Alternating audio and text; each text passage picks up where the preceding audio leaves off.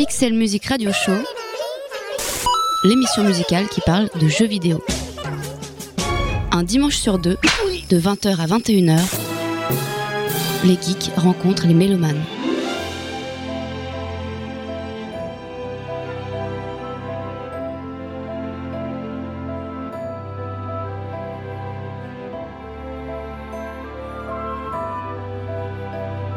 Amis geeks et mélomanes, bienvenue dans le Pixel Music Radio Show, l'émission musicale qui parle de jeux vidéo. Cette semaine, je vous propose d'explorer l'univers musical de Steins Gate, un roman graphique plutôt confidentiel développé par 5PB et Nitro Plus et sorti à l'origine sur Xbox 360 en 2009. Porté par la suite sur différents supports, Steins Gate est resté un jeu de niche qui s'adresse en priorité au public japonais et aux amateurs de romans graphiques. Les romans graphiques sont un genre de jeu vidéo qui consiste tout simplement à vivre une aventure majoritairement textuelle. Ici, l'interaction est limitée à quelques actions et la plupart du temps, le joueur est invité à lire les dialogues et à faire des choix pouvant influer sur le scénario. Dans sa catégorie, Steins Gate est un maître du genre grâce à un scénario très bien ficelé et une excellente bande originale dirigée par le vétéran Takeshi Abo.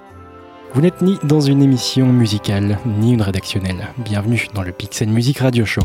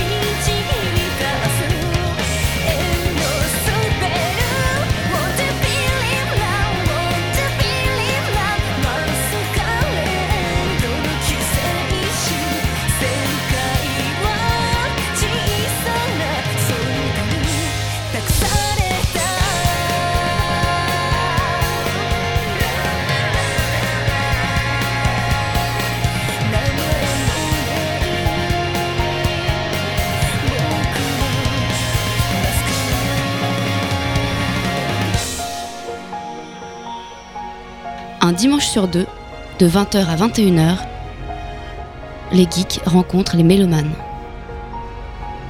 Pixel Music Radio Show, Radio Campus Paris.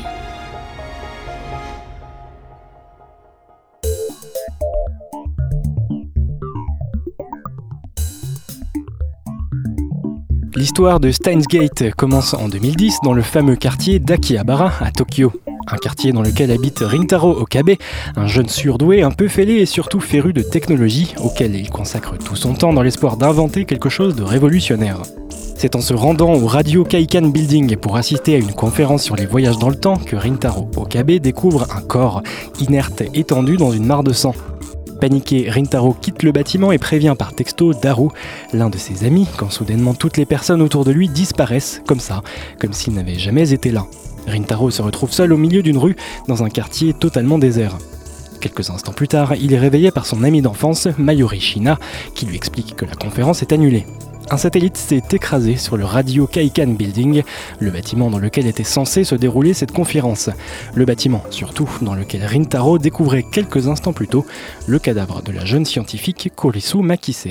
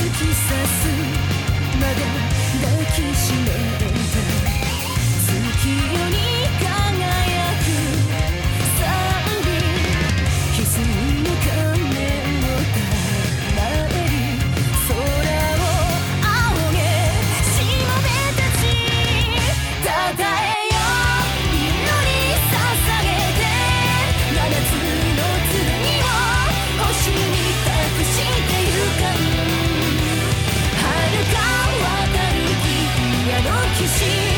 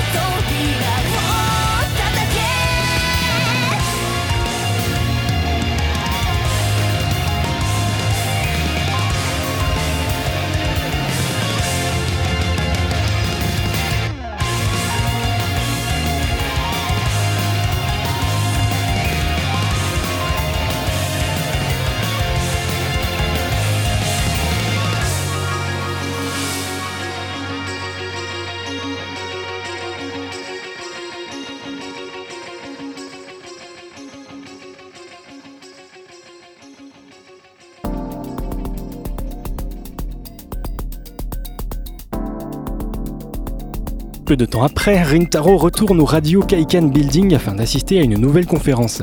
Conférence menée par Kolesu Makise, la scientifique qui, aux dernières nouvelles, barbotait dans son propre sang.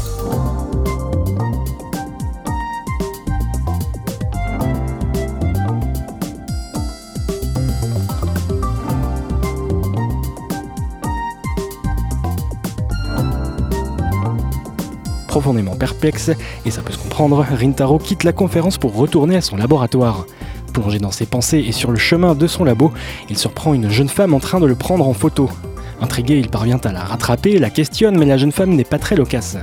Elle finira par lâcher qu'elle est à la recherche d'un vieux PC, le IBN 5500, sans réellement préciser pourquoi. Gardant cette info dans un coin de sa tête, Rintaro retourne au labo et reprend ses expérimentations sur un téléphone à micro-ondes, une invention de son cru évidemment. Le téléphone peut transporter des objets et les faire transiter, mais petit inconvénient, ces mêmes objets finissent également tous en bouillie, une espèce de gelée pas vraiment ragoûtante. Quelque temps plus tard, Koleso Makise, la scientifique censée être morte mais finalement bien vivante, retrouve Rintaro et se passionne pour ses travaux sur le téléphone à micro-ondes. Un téléphone qui va d'ailleurs bien plus loin que ce que Rintaro avait imaginé.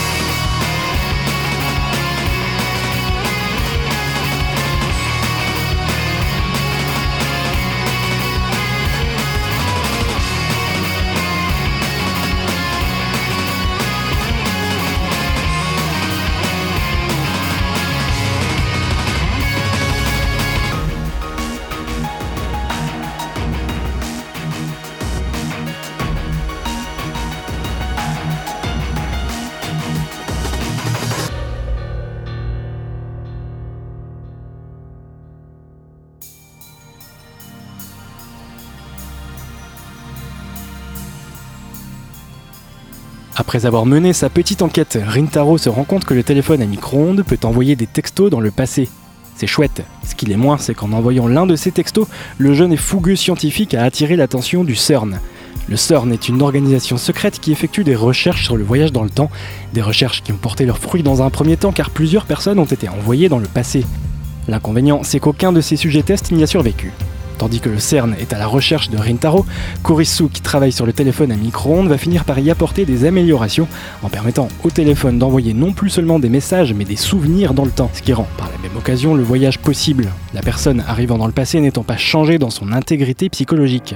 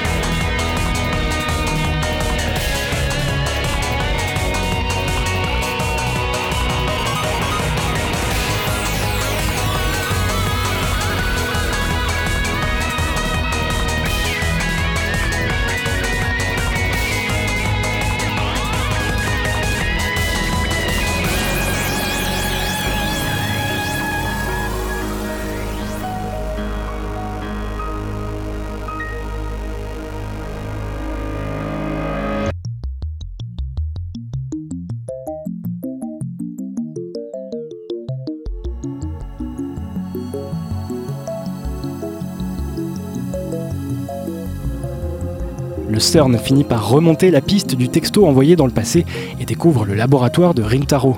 L'intrusion du CERN tourne au drame et Mayuri, l'ami d'enfance de Rintaro, est tué.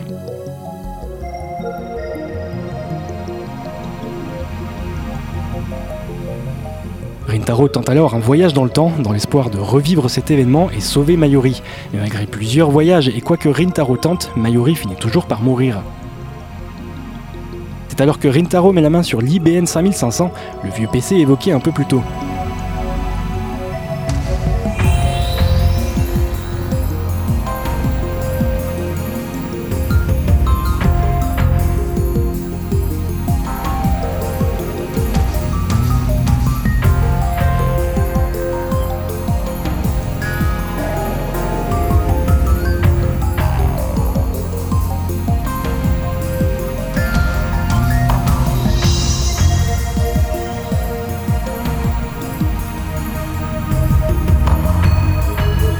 À cet ordinateur tant convoité que son pote Ashida, génie du hacking, parvient à s'infiltrer dans le réseau informatique du CERN. Rintaro veut supprimer le message qu'il avait envoyé dans le passé et qui a conduit le CERN jusqu'à son labo menant à la mort de Mayuri. Mais un choix cornélien se présente aux jeunes scientifiques. Un choix cornélien que l'on ne va pas vous dévoiler ici étant donné qu'il constitue l'un des tournants du scénario, qui questionne évidemment sur le voyage dans le temps et ses conséquences, mais aussi sur la puissance des souvenirs, de l'enfance et du destin. N'hésitez pas à vous procurer Steins Gate pour comprendre les nombreux détails de l'histoire, fortement simplifiés et résumés dans cette première partie d'émission qui ne représente qu'un petit quart de l'intrigue globale. Steins Gate, c'est aussi une bande originale aussi pop que technophile, on y revient en détail juste après ça.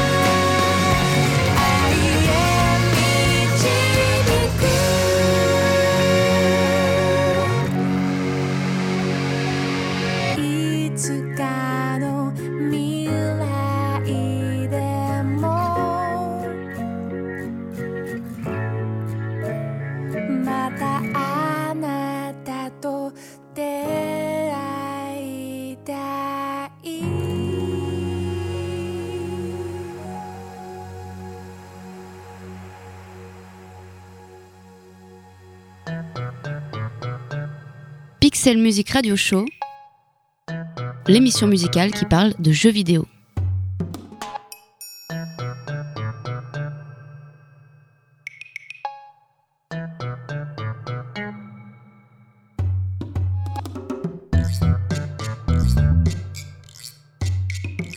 Si Steins Gate avait été un blockbuster se déroulant aux États-Unis et réalisé par un studio occidental, son thème principal serait peut-être largement connu, tant il reste facilement en tête grâce en particulier à son motif central.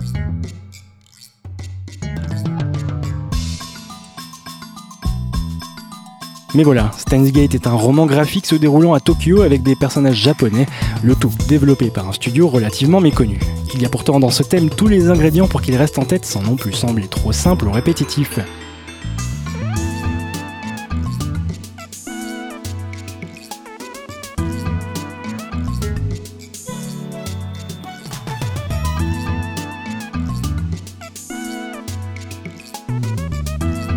Son motif principal à la fois mélancolique et épique et ses sonorités entre l'orchestral et l'électronica font des ravages dans les cages à miel normalement constituées.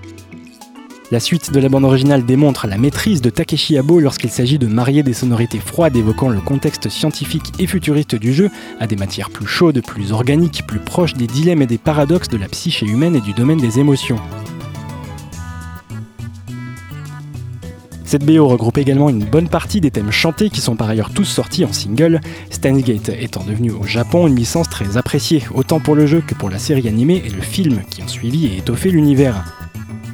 Si Takeshi Abo a signé tous les thèmes d'ambiance du jeu, ses chansons sont toujours des transitions entre deux grandes séquences, un peu comme cette émission en fait des thèmes chantés par quelques icônes locales qui ont également largement contribué à populariser le jeu au Japon. On peut citer Skyclad Observer, chanté par Kanako Ito, qui avait déjà contribué à la BO de Chaos Head, précédente production du studio 5PB.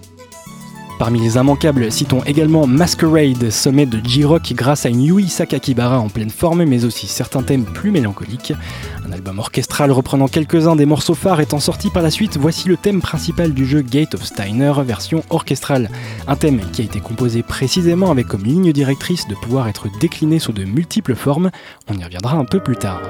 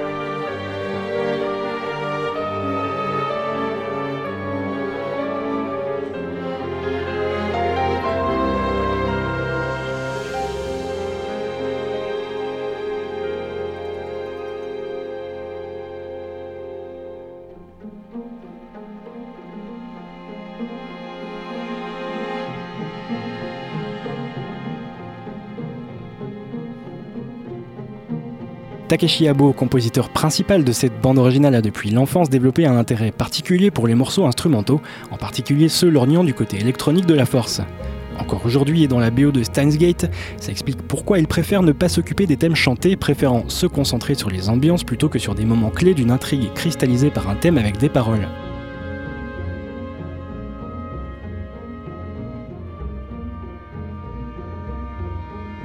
Dès l'école primaire, il aime écouter certains groupes comme Yellow Magic Orchestra de la synth pop tokyoïte.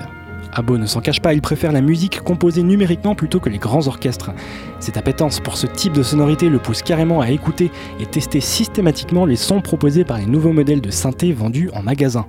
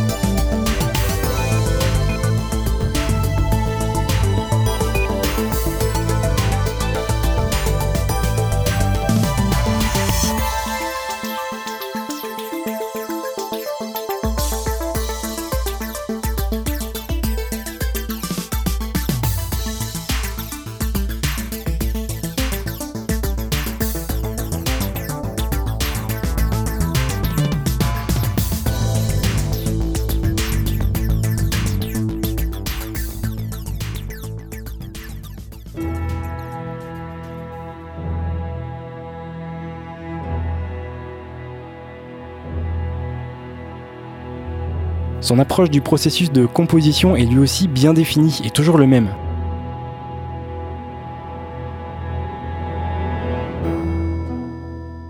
Sur chacun des jeux sur lesquels il travaille, Takeshi Abo commence par lire l'intégralité du scénario afin de s'imprégner de l'univers. Puis il se penche sur chacun des personnages en détail, en prenant des notes sur leurs traits de caractère et sur leur façon de réagir à tel ou tel événement, que l'événement se produise ou non dans le scénario d'ailleurs.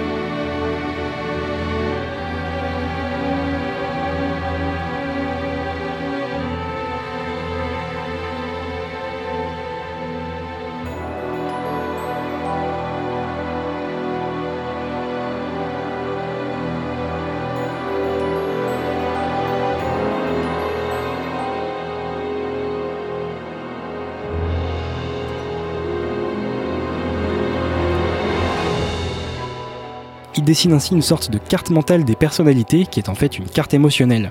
Sur cette carte émotionnelle, l'idée est de relier les points définissant chaque personnage et moments clés de l'intrigue, ce qui lui permet de créer ce qu'il appelle le flux émotionnel. Un flux qui est au cœur de la composition puisque les bandes originales de Takeshi Abo suivent un parcours, à l'image des personnages avec des pics, des descentes, des cliffhangers, des instants de calme et de tension qui alternent. La bande originale est ainsi une lecture musicale du scénario, une intrigue non plus faite de mots et d'images mais de sensations et de sons.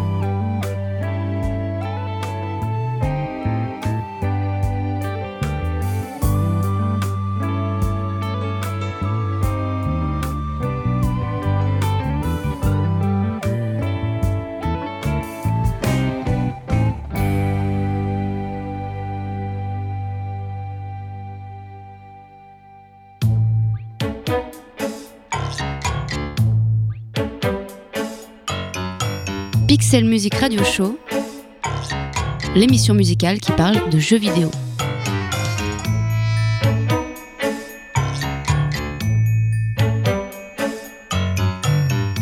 On l'évoquait il y a quelques minutes, le thème principal de Steins Gate, Gate of Steiner, a été composé afin de devenir un thème protéiforme en quelque sorte.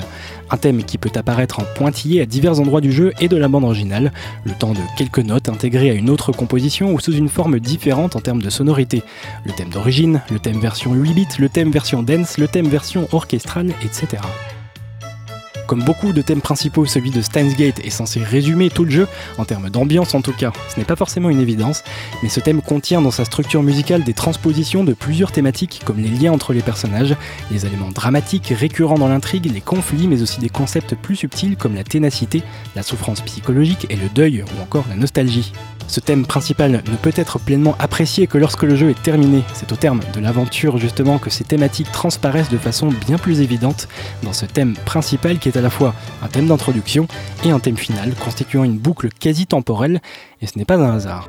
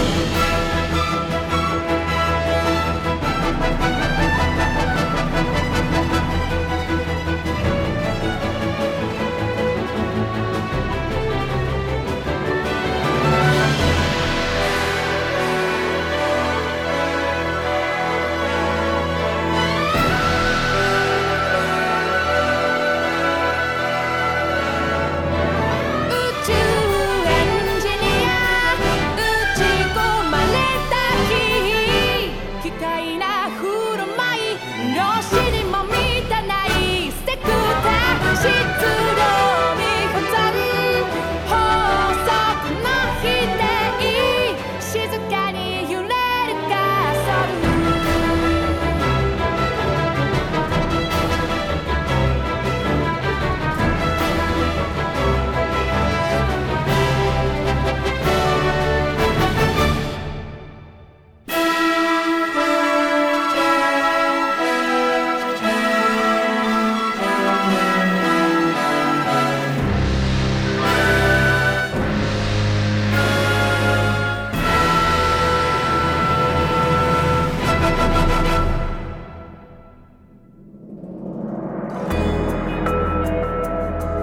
voilà, c'est la fin de ce Pixel Music Radio Show qui était consacré à Steins Gate, un roman graphique chaudement recommandé pour son scénario évidemment, mais aussi pour sa bande originale, vous l'aurez compris.